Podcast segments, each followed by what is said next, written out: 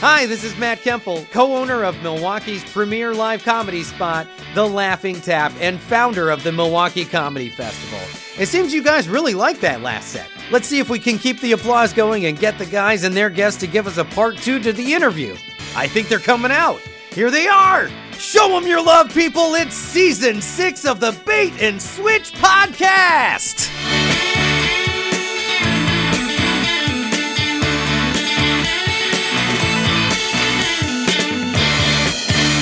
We now rejoin our interview with Mayor Dennis McBride, already in progress. I think it's unfortunate that we just have a two party system. That was another thing I wrote down. Should mm-hmm. we do things to encourage more parties? The parties, you know, the Republicans and Democrats really got a, a stranglehold on the situation. And I, I don't think the way things are set up that a third party would be allowed to happen to any significant extent. But they are, except they always damage whatever side they're leaning Right. towards because they're Right. taking away votes from that side. Right. I always argue against that a little bit in the sense that people say, well, they would have voted for X candidate if they maybe they just wouldn't have gone to the polls. Maybe they were so invigorated to vote for this third party guy that they just voted for that man or woman. Well, now there are states that have ranked choice voting too. Mm-hmm. So you vote for two people. right. So you vote for Chris. It's my number one guy, but I Mm-hmm. There like. Jim too, so I'm going to put him down as number two. I was number one. Yeah. So, And so it's the way it is. Yeah. got to throw him a bone because he's very sensitive. I know. I know. You know. I'm with you. And you know, so then that's how Lisa Murkowski got reelected uh, Mm-hmm. to the Senate in Alaska because they have ranked choice voting. Right. I've heard, you know, and this is a bad word, uh, you know, negative connotation, but I've heard where, you know, that can be gamed, right? You know, it's just like in Yeah. primaries, people will will vote for somebody they don't want, right? Right. Uh, in Wisconsin, we have an open primary, right? Right. And so back when uh, Obama was running, for example, uh, a bunch of people that didn't necessarily like Hillary voted for Hillary, you know, just to throw a wrench in the works, Right, right, right. But then you can't vote in the other. Right. Like, Right. because assuming, I'm assuming those would be Republicans. Right. Right, and the, in in that circumstance, maybe the guy that was going to be chosen anyway, they were going to vote for anyway. So they thought, well, I'm going to vote in the opposite primary Yeah. just to have a voice. There are always games. I Yeah. remember when, uh, for many, many years, Robert Zimmerman was the state treasurer of Wisconsin. Bob Dylan was the state treasurer. Fred Zimmerman, his father Yeah. was the state treasurer, and then Robert became the the son became the state treasurer, and he was a Democrat, and he had been in there forever, and his father had been in there forever before that, and so I don't know if the Democrat was Robert C. Zimmerman, Mm-hmm. the Republicans came up with Robert J. Zimmerman, oh, okay. and they ran Robert J. against Robert C., hoping that Right, somehow they would Yeah. vote for. It didn't work, but Yeah. you know, yeah, my father always said, my father, the reporter, you can't take politics out of politics. yeah. You know? You Yeah, right, said, uh, right. don't blame the player, blame the game. Yeah. Isn't it? Mhm. yeah. Yeah. So people are always going to figure out some tricks to get around some things, but the question is, what's the best of the bad choices, right? Do you Right, think that this country would be better off if there were more than two parties, significant parties?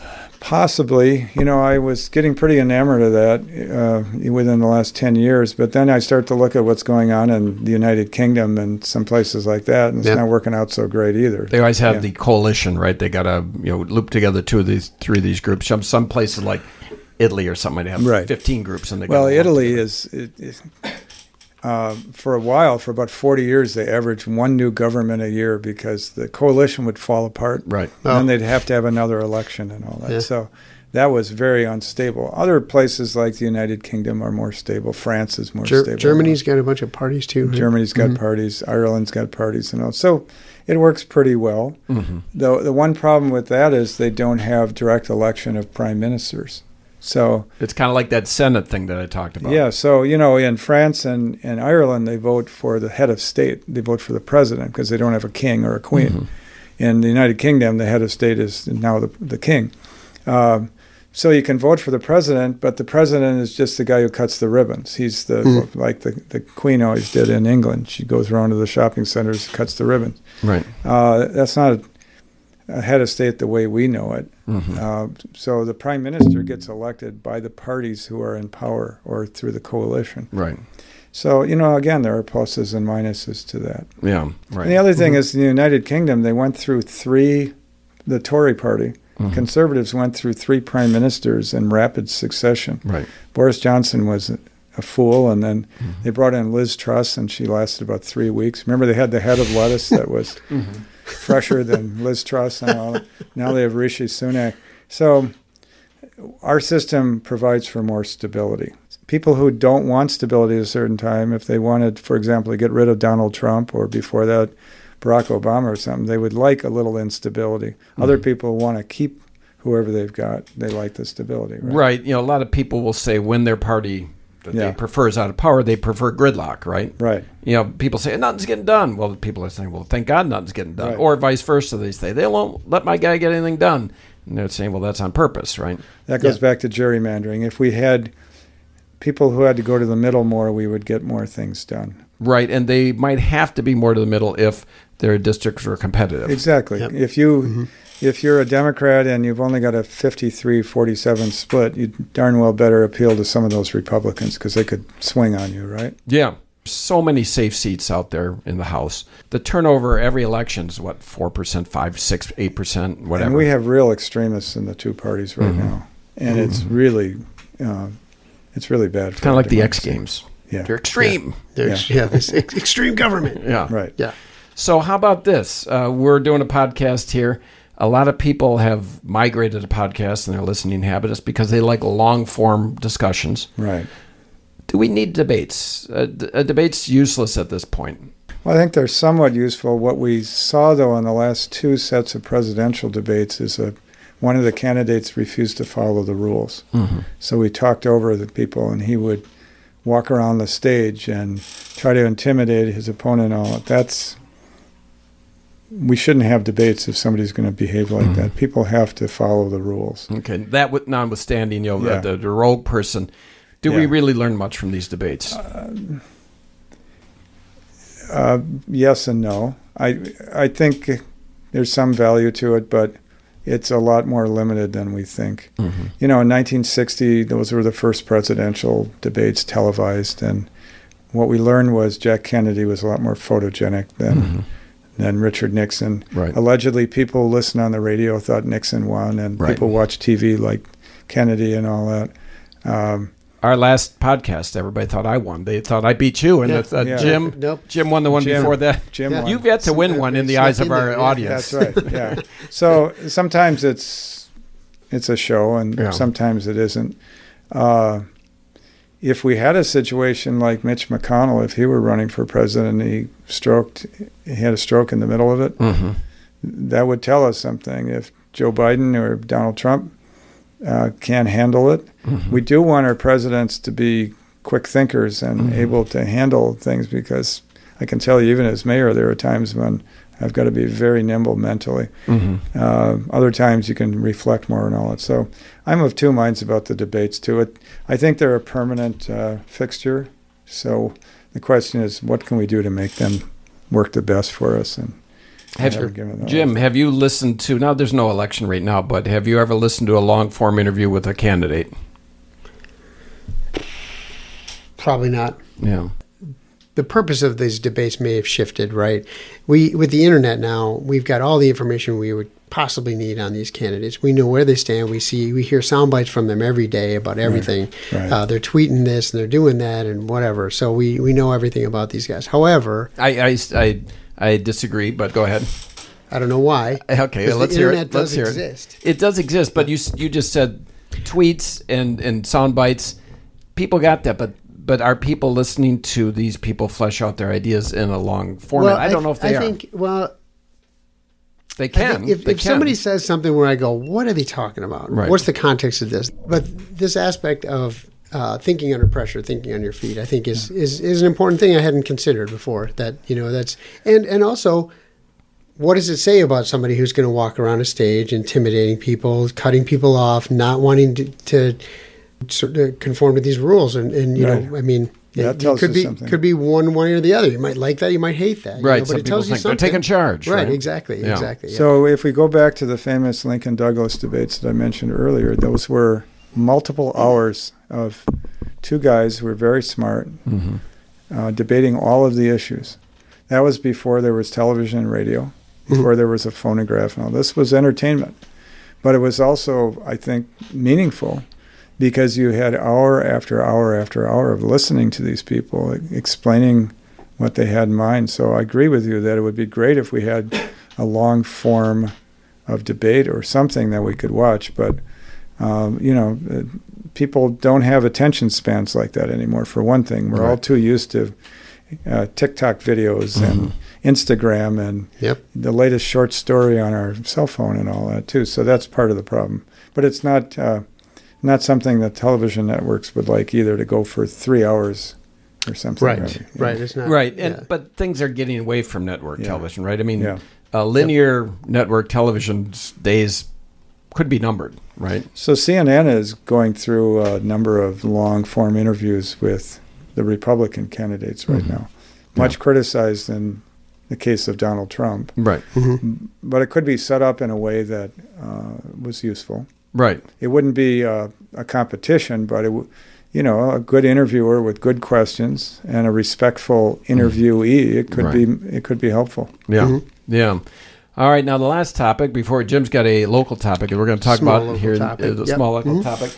The last uh, national topic I want to talk about is I'm not sure the name of this act, the Freedom of Information Act, whatever it is. After a certain number of years, I think the number of years is 50 Right. Things need to be de- declassified. Right. And they, uh, specifically, I'll talk about the Kennedy assassination. A lot of those documents started to age to the point where they were supposed to be declassified. Right. And uh, presidents, both uh, maybe Obama, but certainly Trump and uh, Biden, have withheld some of this information because it's quote unquote too sensitive. Mm-hmm.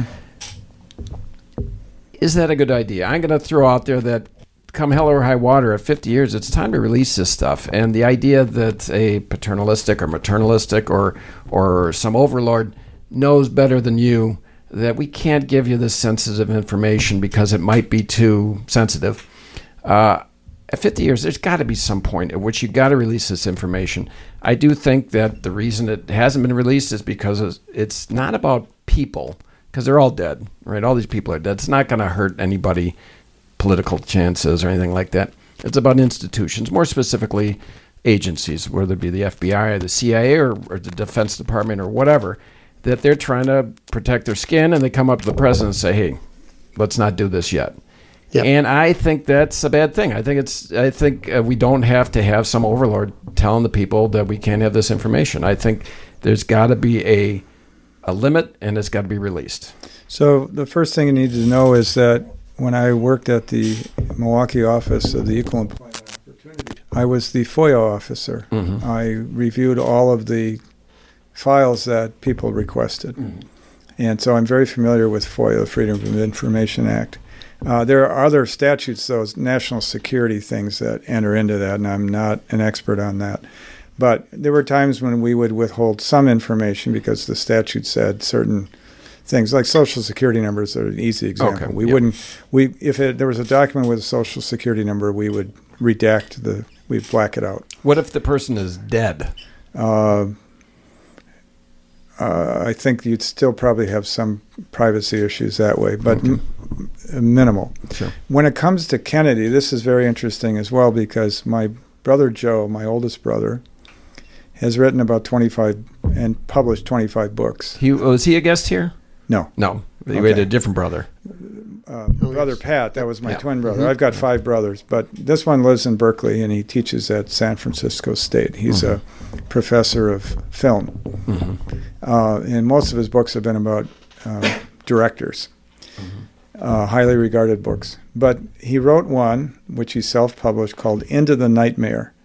And it's a thick book, several inches thick and it's all about all the different conspiracy theories about the Kennedy assassination. Mm-hmm. And my brother Joe is deeply into the whole Kennedy assassination mm-hmm. thing, and he thinks that somebody was engaged in a conspiracy, and there are again many of them out there.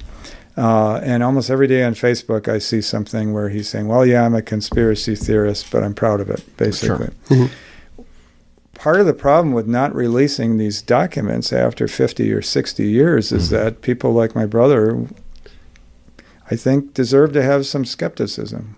Why can't I see the documents? Right. The latest trove that they released, and apparently they re- released a lot, uh, apparently didn't prove anything. It was just a bunch of stuff. It was a lot of documents, but they still withheld, as you said, a few, you know, some small subset of documents. Mm-hmm. Like the And- important The stuff. important stuff, yeah. right. Yeah. So the question is why? Mm-hmm. Uh, all of it was supposed to have been released by now, Right. unless there was some super duper reason for it. Right. Uh, all I can speculate is that if people are acting in good faith, it's because there's some great national security purpose. However, Kennedy died in 1963. Right. That was a long time ago, Right. right? It was 60 years ago. So, what national security purpose are we um, looking after at this point?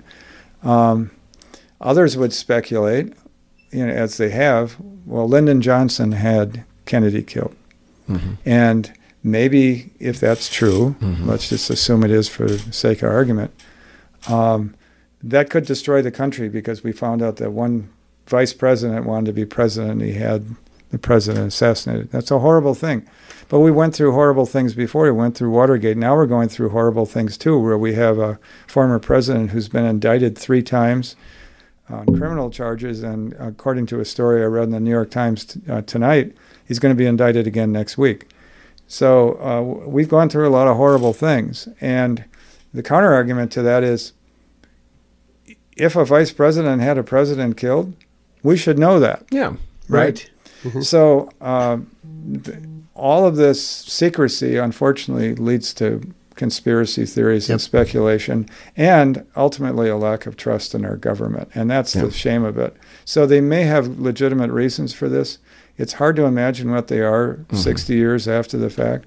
I mean, the Cold War has ended. Yes, we're we're in a new Cold War with Vladimir Putin and all that, but I don't know. I mean, it's just the Cuban Missile Crisis that was 61 years ago. I mean, I don't know. I, I like I said, as I said Yeah. before, I think the reason is that agencies are going to look bad, and they don't want to look bad, right? Uh, they're going to look ineffectual. They're going to look uh, potentially treasonous or whatever, Yeah, because another speculation is that the CIA killed Kennedy, or was involved in some way. Yeah, because uh, you know he, the Bay of Pigs was a um, a big uh, debacle, and the CIA allegedly wanted to go back in and take out Castro, and Kennedy said no. right. So are we protecting the CIA? We need the CIA or something like it, but are we protecting that? There are times when the CIA has not been acting in accordance with our democratic principles. And we, Yeah. Right? yeah. So again, you know, the the idea that there's that there's somebody that knows better than us after 50 years, it's offensive. You know, it's offensive to think that there's somebody sitting in some office saying the American people, you know, they're treating us like children Yeah, at this they point. can't handle this. Yeah. And uh, and like I said, I cannot imagine, as you said, the the security implications of this. Uh, so I think it's I think that it has to be a hard and fast rule because once they say, okay, there is this out, there's always going to be the most. You said they released the trove. Well, I'll, i argue they released the trove of the stuff that's not that important, Right. and the stuff that's redacted, to the stuff that's the meatiest, and they don't want to hear. No, I could be wrong, but like you said, trust has been. the other thing is, Yeah. it just might be the story that he, you know, that it was Oswald, and that's that's it, right? And like, Well, there's here's an no interesting thing. My my brother Joe Right.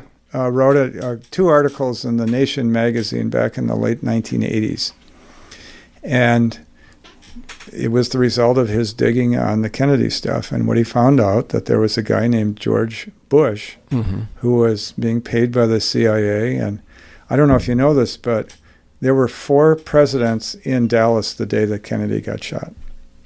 Oh, yeah, who? Kennedy, Mhm. Lyndon Johnson, Right.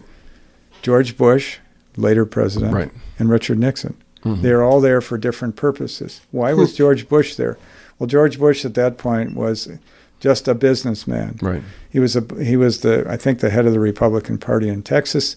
He was soon to run for Congress, and then um, he became uh, the head of the National Republican Party. His father was a U.S. senator. He became vice president and president. What was George Bush doing there? My brother found some documents through the through FOIA that showed that uh, there was a George Bush who was in the employ of the CIA. Mhm. Bush was running, I think, a thing called uh, Zapata Petroleum at that point. Well, long story short, my brother inquired of the CIA, "Is this the George Bush who became the president?" Oh, by the way, George Bush became the head of the CIA not Right. too many years after that. Mhm. so they, you know, there's a connection there. Yeah. Well, they said that's another George Bush. We had a George Bush who was working for us. He was a lower level guy. And my brother said, Well, where is he? And they said, We don't know. My brother found him living three miles from Langley, Virginia, No. No, oh, we don't know. the. CIA headquarters. right, right. So my brother found him. The CIA, with all of its horses and all its men, couldn't find a guy three miles away. Yeah. So my brother interviewed that George Bush and he said, That wasn't me. I was in, I was posted in whatever, nowhere near Dallas, Texas Right. at that point. So it was the guy who became the president. And my brother unpeeled some of this. So why is the CIA not being forthcoming on some of this stuff? I'm not a conspiracy theory guy. On the other hand, I know that conspiracies exist sometimes. I know that people sometimes are, are up to no good and they have reasons to uh, obfuscate. So Right. I don't know. Yeah, you don't have to be a conspiracy theory theorist Yeah. to say something's wrong with this. Yeah. You know, it's just it's just on its face. Uh, there's there's something wrong with it. You Regardless. touched on it earlier, which is, you, I can't remember the words you used, but the point was we are we are citizens, we're grown-ups, Mhm. we're intelligent creatures. The the theory of democracy Mhm. is well-educated, intelligent, caring people should be able to handle all of the truth and all of the news, Mhm. and we should be able to process it and then uh, use that information to decide who should be representing us. Yeah. And we, if we don't have that information, we, we can't be fully informed, right? Right. Right, right. I think if it was this, back to your theory, this FBI thing, CIA thing. Well, it's not my theory, but it's a agency, or possibility, yeah. Potentially, right. But Bush, or uh, no, Trump kind of hated both of those Right. people, right? So if anybody had some dirt on them, uh, if he, it would be him, right? If it was going to do something to damage those guys, Yeah. he would be the guy. Right, So, right, and and, if- and yeah. I've heard a theory that that they said that they had dirt on him, so that Oh. they say you better not release this, otherwise other stuff's Okay. coming out. Right. Yeah. Well, J. Edgar Hoover had dirt on Yeah. all the presidents. That's Right. how he manipulated them. There's another whole theory, which is that the mafia did it. And you Right. remember Jack Ruby was a mafioso from Chicago who Mhm. Just happened to be in Dallas and Mm-hmm. Right. uh, took out Lee Harvey Oswald because he was feeling patriotic and upset about killing the Sure. president. That doesn't sound That like doesn't add up either. I'll Yeah. say this: I always used to believe the single shooter, single bullet theory. Right. Things have happened the last two, three, five years that make me Yeah. think, yeah, maybe your brother's right. Yeah. You know, maybe there's something more to this. my uh, the dean of my law school. I'm wearing my NYU uh, shirt tonight. Dean of NYU Law School, when I was there, uh, worked for the Warren Commission, and he and uh, Arlen Specter, who became uh, senator from Pennsylvania, were the authors of the one man, one bullet theory. Yeah. Oh, really? So I have connections to all these little weird Wow. Kennedy things. Yeah. Huh. Yeah. Now, uh, I'm assuming Nixon was in town because it was election season and he was Yeah. campaigning I'm as trying well. to I'm trying to remember why he and was uh. Yeah. uh, you know Johnson, you know it's it's weird when you have the president and the vice president at the same time. Me and Jim, Yeah. for example, we can't fly in the same plane. No. you know, being co-hosts. We, Yeah. we, we only can spend the two hours in this room, Right, max and then two hours. you guys both have the formula to Coca-Cola. and Yeah, yeah. be- yeah. Exactly, right, yeah. They took us both out. No, I All can't, right. uh, Johnson presumably was there because they needed him to kind of, in a way, vouch for Kennedy He's and from in his Texas. home state. And all Yeah. Hmm. Yeah. Uh, all right, so that's that's the end of my uh, my the end of the overall national politics, news. national politics. Right. Jim's got a question about uh, the the what was it here? Well, there's a. Uh, I was at the Tosa night out the other night, and I ran into some uh, guys at a booth, and they ta- were talking about this Veterans Memorial that they're putting up, which I had never heard of, or heard about until I met these guys. So, my sort of uh, reason for bringing it up is kind of twofold. One is to kind of get the word out that you know they're they're selling these little bricks you can buy with, and you can put people's names on them with a little uh, other little writing, whatever a certain number of words you get or whatever. yeah, I, I bought a know. brick, and I, my dad, who was a veteran, served in World War II. His name is going to be on the brick. And all Oh, cool. so, yeah. yeah, yeah. So I mean, I thought I'd buy myself a brick, you know, and put my name on it. But but it doesn't have to be Tosa vets either. That was the thing. Right. It's like it's just a veterans memorial. It just happens to be in Wauwatosa. Where's it going to So, be? Where's the gonna be- location? Yeah, so it was going to be along the, the path in Hart Park, uh, east of the footbridge that crosses Honey Creek. Okay. But uh, I learned the other day from the guys at the Veterans Memorial that uh, our landscape architect and park uh, people said, you know, that's going to be in the floodplain, and that could be a problem for you. So let's just move it across the road. So Okay. it's going to be just west of the the skate park, skateboard park, Okay. along that path there. And I said that's a better site because people are going to see it then. It- Sure. That Yeah, other place is kind of darker, kind of. darker. I Yeah. mean, people do go by on their bikes and on foot and all that, but uh, near the skateboard park, a lot of people are going to see that, Sure. Now- and they'll Yeah. drive by it. Right, right. well. Yeah. So I mean, um, yeah, you can buy bricks. That's Yeah. my to our listeners. You can buy bricks for veterans that you knew or know and whatever related to. But then also, uh, yeah, and maybe you just touched on it, but they were saying that they didn't really get into details. We were just talking in a little booth, but they said you know there's there's like one or two more little hurdles that they have to get over before the thing actually. But they wanted to break ground like I think right after Labor Day, with Mm. the hope that by next Veterans Day next November, it would kind of be a big opening Right. ceremony. What they uh, what they said was they've raised. I'm trying to remember the percentage. A pretty hefty percentage. I think it was seventy five percent. I think it's around that. They hope to break ground on Veterans Day this year, Okay. and then have Mhm. it done sometime next year. next year. Yeah. Yeah. So it's moving along pretty well. Okay. Yeah. Okay. Alright. Good. Yeah, and it's Good. going to be a nice memorial. Yeah. Yeah. yeah. It looks. I saw some of the drawings. Looks like it's going to Yeah, be. I would nice. encourage people if you have a veteran in the family to buy a brick. It's Yeah. a good thing. I mean, Mhm. my dad uh, never saw combat, but as Milton said, he also serves who only stands and waits. And he was in Central and South America protecting the Panama Canal from a possible German or Japanese attack. And all these are important roles. Sure. Yeah. I have several uncles. Maybe if I get really motivated, I'll buy bricks from them. But they served in the worst battles of the war, Yeah. battle, battle of the Bulge, oh, Okinawa, wow. and Oof. other places. Yeah. Yeah. So those, you know, it's nice to remember the sacrifices that those guys made. We For didn't lose any McBrides in World War II. They all came back. Good. But some people lost. Yeah. Nobody Okay. took the canal. It's still there. It's still there. Yep. Yeah. Still there. There you Yep. go. Yep. Not on my watch. Not on your watch. Well, that we took the stayed. canal. You, uh, Panama was created, you might remember, from Colombia. Yep. Uh, SI Fomented a revolution in, in Panama.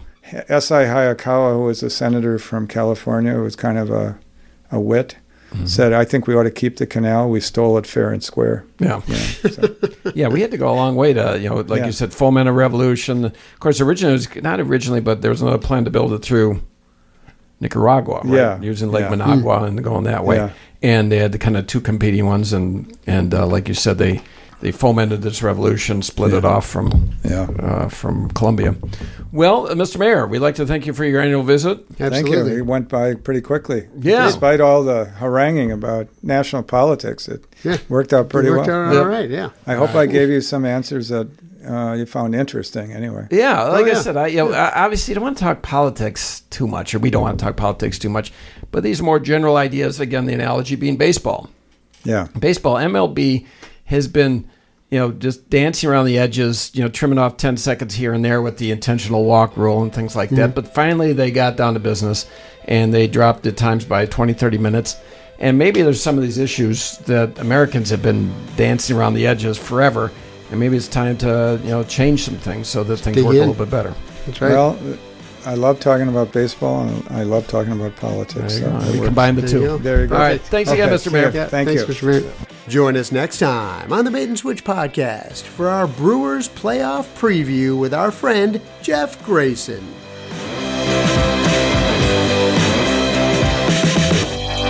You've made it to the end of another Bait and Switch podcast. Spread the word.